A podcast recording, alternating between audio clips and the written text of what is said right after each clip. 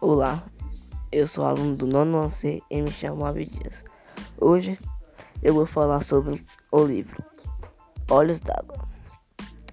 Há na leitura de Conceição Evaristo um Brasil quase irreal para que vivemos longe das zonas periféricas mais vulneráveis.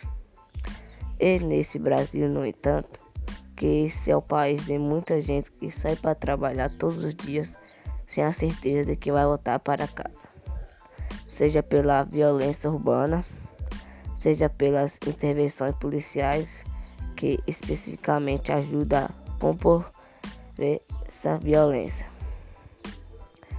Para contar a história da população negra periférica no Brasil, Conceição Evaristo se apega à mãe, às filhas e os avós amantes e toda uma população que não encontra as mesmas oportunidades de que nasce na chamada áreas nobres das capitais.